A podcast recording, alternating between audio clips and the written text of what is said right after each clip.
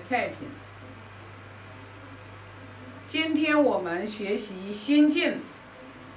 第十一的第十章。第十章呢，就是讲的是孔老夫子最得意的弟子颜回过世了，然后孔老夫子哭之动，就是非常的悲痛欲绝，就是很伤心，哭得很伤心。然后呢，就是夫子的学生就说，呃，夫子太过于伤悲悲伤了。那孔老夫子的话就说，啊，那我不为这个人伤痛，我能为谁伤痛呢？那这一章的话，字面上的翻译的话就是这个意思。那我们可以从这一章所给我们表达的啊含义，我们每一个人的话去自己去领悟。那我呢？我的领悟就是，圣人，圣人他也是人，圣人他也是有七情六欲的，只不过圣人他是明天道的人，圣人他他的这个他的这个情，他的这个欲，他都能综合，他都能走在综合之道上面。那么就是孔老夫子。纵然是为颜回的死悲痛欲绝，哭成这么伤心，那我相信孔老夫子的内心就是他的内心的这种就是痛，不会像我们凡夫一般的人那样子啊，经常有时候会痛的，就是你看都活不下去啊，要去殉情。那孔老夫子在那个葬礼上面这样哭，那我相信就是是真性情的一种流露，因为颜回是属于孔老夫子是最钟爱的弟子，在《论语》上面讲多处都是孔老夫子在赞叹颜回，比如说孔老夫子说颜回，说他三月其心三月不为人。其余则日月之焉而已，就是颜回的这个心可以三个月不为人。你想想看，三个月不为人呀，那是什么样的一种境界呀？三个月呀，就是他的心一直是人心，走在这个人心，从来不偏私的。就是我们每一个人，其实你看啊，我们都会有这个人心的。比如说，我们就是，啊。孝顺父母，啊，特别舍不得父母，然后的话，对于父母的这个心，我相信每一个人一定都有过。但是，当父母可能行为不恰当的时候，可能说话的话不合适的时候，然后你马上就开始生气了，那你那个时候就人心就丢了，你就是嗔恨心了，啊，就嗔恨心了。就是我们大多数的人，我们都去看，我们其实都有人心的，我们都有悲悯心的，我们都有慈悲心的，都有恻隐心的。但是大多数情况下，它是刹那刹那的，一会儿人心，一会儿恶心，一会儿妄心，一会儿这个心，一会儿那个心。就是孔老夫子不是讲了吗？爱之欲其生，恶之欲其死，就叫祸也。这样的人，就是因为。我们的人心会很容易随着外在的环境，然后会丢失。但是颜回他三月不为人，所以说孔老夫子是至圣先师。所以说孔老夫子颜回，因为颜回很年轻嘛，他三十几岁就过世了嘛。也就是说从年龄上来讲的话，孔老夫子把道传给颜回是占很大的这个年龄的优势的。就孔老夫子往生以后的话，后继是有人的，因为他聪明嘛，他不迁怒，他不傲过，他其心三月不为人，他一箪食一瓢饮在陋巷，人不堪其忧，火也不改其乐，他数位而行，他不会说，他不会说为了追求外在的这种名闻利养，然后把人心丢了。那这样的人是传道的一个最好的上等的一上等的苗子。所以呢，我们孔老夫子的话就是颜回这么早就过世了，孔老夫子哭之动，是属于我人作为一个人，就是有人之常情，那我们从这个里面我们就看到，因为我们可能我们不知道圣人的状态是达到什么样一种级别，我们可能会以为圣人就是一个啊，圣人就是一个啊清心寡欲，然后不食人间烟火的人。圣人也是人，圣人有七情六欲，但是圣人他会任何的情绪欲望，他都是走在中和之道上面。最重要的，我们从这里面看，孔老夫子那么多的弟子，然后在那么多的人面前，他真情的流露，不藏着不掖着。那你看我们现在很多的人啊，就是我们你去看，现在大多数的人笑笑不出来，连哭都不好意思哭，流个眼泪，然后都要偷偷摸摸的，然后的话找一个地方去流眼泪。什么原因啊？伤心就哭，为什么流眼泪都要偷找一个地方偷偷摸摸的去了呢？其实就是因为心里面有障碍嘛，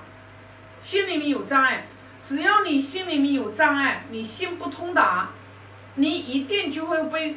被外面的人和事、言语、情绪，然后去左右你。你只有通达了之后，你才可以真正的真性情。但是真性情，你如果要达到这种情况的话，其实也是需要智慧的，也需要智慧的，因为你有你有真性情，你如果说你没有智慧，啊，为什么说一定要有智慧呢？啊，知人勇一直说我们要摆在嘴边上说的呢？因为如果说我们太真了，太直率了，没有智慧来综合它，那么我们就有可能就是说伤人伤己。所以呢，就是说真。大家都喜欢，但是过头了之后，那因为你有真，肯定就会有假嘛，它都是对立的嘛。它已经你有一个真，它一定会有有一个假，有个对立的。所以说有很多的东西，有时候的话，它是在日常生活过程当中，它是需要我们有一个智慧来权衡的，来权衡。那我们就是一个真性情的人，一个真真性情的人，他。为为人做事处事，他肯定也是很坦诚的，很坦诚。那坦诚的坦很坦诚，太直率了。所以我们就是为什么一定要去学经典？因为我们要在学经典的过程当中，我们就要去看圣人是如何来，来在不同的不同的人。不同的境遇、不同的环境过程当中，圣人是如何去处理的？然后呢，我们就会在我们的生活当中来运用，我们来运用。比如说，像我们学了这个《论语》之后，就是对于我来说啊，我就我就是把孔老夫子说的那个事物，我还是听进去了。就是事物，它有事物。如果说我们平时，我们平时的视听言动，视听言动，我们如果说，因为你在学经典，我们有时候的话，当我们做事情、说话等等的东西，经典里面的句子，它会潜移默化的，在我们遇到一些境遇、遇到一些人相处的时候，他会很神奇的，他就会跳出来。他会从你的脑袋瓜子里面跳出来，那你的话，哎，因为我们每一个人其实大家都都知道的，我们我们做事情其实都是由我们的心一个心，然后起一个念头，然后起一个念头，然后来决定我们说什么话，决定我们的行为，是不是？所以当我们在境遇当中，我们如果说遇到事的时候，我们能想到经典里面哪一句话？啊，非礼勿视。那我那一看到那些有一些东西不符合理呀，那些东西啊，然后的话，那那你就不用去看，呃，你就不用去看。尤其是像那些在微博呀，像微微朋友圈呀，微信的朋友圈呀，只要我看到有一些有什么，一看标题，然后是虐待动物的，然后是暴力的，我基本上不看。我就划过去了，我是不会看的，我是不会点进去看的。我以前会看，一点进去看，尤其是动物被虐待，然后我就哭得稀里哗啦，哭得死去活来。我现在就会知道，我不要去让这些太多的悲伤的事情、暴力的事情植入到我的这个脑子里面去，对于我的人生没有任何意义和帮助。那也是一样的，听呀是非的话为什么不要听？因为我们智慧没有打开，是非的话听的太多了，它一定会影响你的，影响你的情志，影响你的这个判断。所以说言语，我们肯定就是说，不能乱讲话，不能乱讲话。但是所有的这些东西的话，它一定是要你去学学经典以后，你才能来慢慢慢慢慢慢的修炼你自己。就是当我们从视听言动上面，我们来我们来就是要求我们自己，对我们自己有一个规矩，有一个约束的时候，其实说白了就叫你就是在持身守戒。因为我们要把智慧打出来，我们要把心。心中的尘埃，我们要把内心里面的真心、内心里面的光明把它打开。你没有光明，你怎么可能会真呢？你真不起来的。你一定是，你一定是有一个虚伪的，有一个假的，有一个东西在那里。所以说，当我们的心里面如果说是很光明的时候，我们，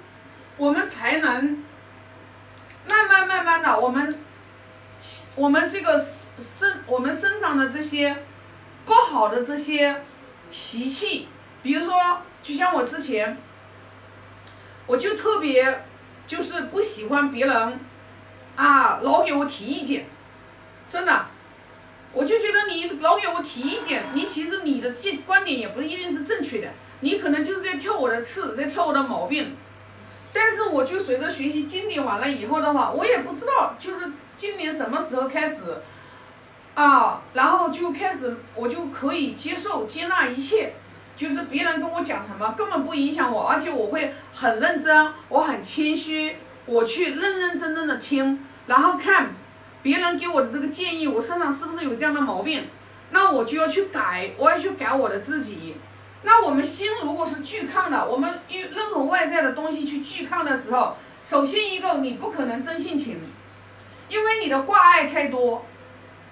你又担心这个，又担心那个，甚至别人说你一句，你然后都气得不得了，然后你都傲慢的不得了。别人给你善意的建议，你也不愿意接听，不愿意接收，因为人跟人之间都是互相的。当别人给你善意的建议的时候，你不愿意去听的时候，其实你就是把别人给你的这个帮助。我们孔老夫子说，我们要教有质有量有多闻。如果你这个人，你不愿意听任何一句别人给你善意的劝告的时候，你相当于你就喜欢听好听的谄媚的，你你的人生是不可能成长的。所以说，你想要说啊，想要说，哎呀，我要活得自在，我要活得坦荡，我内心要光明，我做任何事情，然后呢，我心安理得，不可能的，很难啊，因为你不真啊。那这一章的话，我就分享这么多啊，发个大愿啊，愿老者安之，朋友信之，少者怀之啊，感恩。